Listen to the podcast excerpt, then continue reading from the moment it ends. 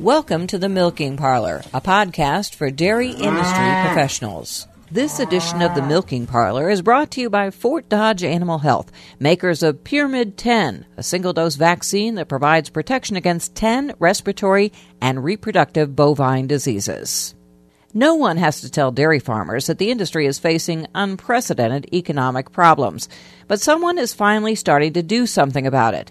Both USDA and Congress acted this past month to help improve the income level of the nation's dairy farmers. To get the ball rolling, the Congressional Dairy Farmer Caucus was revived in the U.S. House of Representatives. Congressman John Boccieri of Ohio talks about the caucus and its intentions. The Dairy Caucus was implemented a few years back, and it was banded after the Farm Bill passed last year out of Congress. And we're reinstituting it and focusing our energy on trying to protect small farmers uh, and large farms alike who have been affected not only from this economic downturn but the price fluctuations with dairy. And um, we formed this caucus. It's a bipartisan caucus. You know, we want to promote pro- uh, programs like the Dairy Product Price Support Program, uh, the Milk Income Loss Contract, the uh, Milk Program. Uh, these programs are very valuable, and and they should get attention not only in, in bad economic times, but um, but uh, but good economic times as well. And uh, we want to keep this uh, this caucus very robust.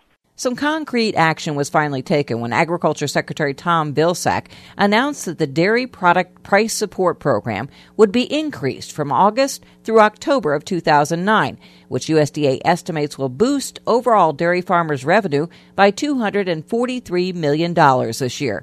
University of Wisconsin ag economist Dr. Bruce Jones says that will at least help somewhat at current production levels, that's going to translate into about 50 cents a hundredweight. So if they're getting paid mm, $12 a hundredweight now, they're going to go to 12.50.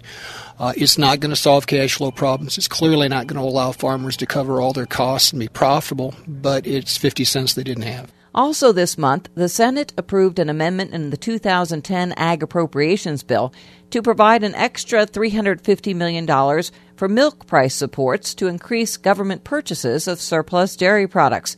The amendment was introduced by Senator Bernie Sanders of Vermont. Family based dairy agriculture is on the verge of collapse. This is not a regional issue, this is a national issue. From the East Coast to the West Coast, what we are seeing is prices plummeting for dairy farmers way below the cost of production. And if Congress does not act, all over America, rural communities are going to be suffering economically. The amendment increases the Farm Service Agency budget to allow USDA to raise the support price for non fat dry milk. But National Milk Producers Federation President Jerry Kozak says it still needs to get through conference committee. My understanding is Senator Sanders' intentions were good, hoping that uh, his amendment would uh, speed up the um, bureaucracy between USDA and OMB. Uh, if, in fact, the Secretary was going to contemplate uh, increasing the price support levels.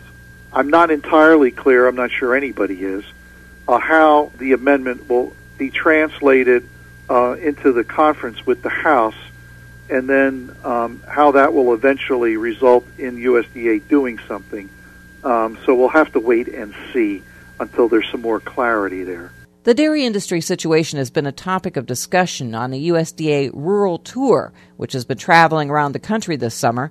During a stop at the Iowa State Fair, Secretary Vilsack said they're using all the administrative flexibility they have to provide relief to individuals and businesses in struggling agriculture industries like dairy. Restructuring the loans we have control over, providing new loans to folks who need assistance and help so that maybe they can get a commercial banker um, uh, satisfied, and then asking our commercial friends, banking friends, to work with us to get these restructured. And while we're doing that, then we're trying to figure out how to buy surplus commodities, while we're trying to figure out how to use the authority we have to try to get resources into into the uh, dairy economy, into the pork economy, into a series of other uh, commodities. So, despite the problems, producers remain optimistic, and Vilsack shares that optimism.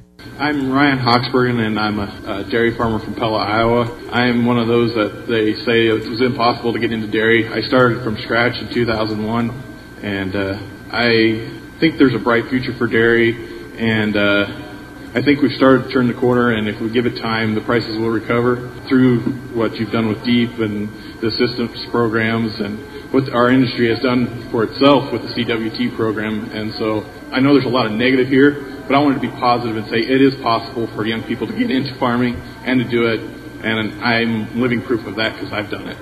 You, you mentioned the, the, the, dairy farmers and the responsibility that they took, and I think it's important for me to comment about that. You know, the last time we had this kind of circumstance, there was a rush to reduce herds. And the problem was that created, that sort of tanked the cattle markets. And this time, the dairy folks thought, you know, we really need to do this thoughtfully and systematically that we don't disrupt the market any more than it already is and don't drive prices even in a further depressed way. So we're going to create programs to, that allow folks to slowly reduce herd. So relative to where we were last year, about 2 3% less. So we're slowly reducing the herds. We got to figure out how to continue to open up markets, continue to, to, to encourage consumers to look at dairy as, as, as a nutritious choice. And we, we also have to have to hope that as the world economy improves, and I believe it will, and they're, they're beginning to be signs that it is, we're going to see greater purchase of dairy, we're going to see greater purchase of pork, more willingness of consumers. But it, it is going to be tough, and we're going to try to be there as best we can. To that end, Vilsack is establishing the Dairy Industry Advisory Committee and is requesting nominations. Once appointed, the committee will review the issues of farm milk price volatility and dairy farmer profitability. The Secretary will appoint up to 15 representatives to the committee, including all sectors of the dairy industry.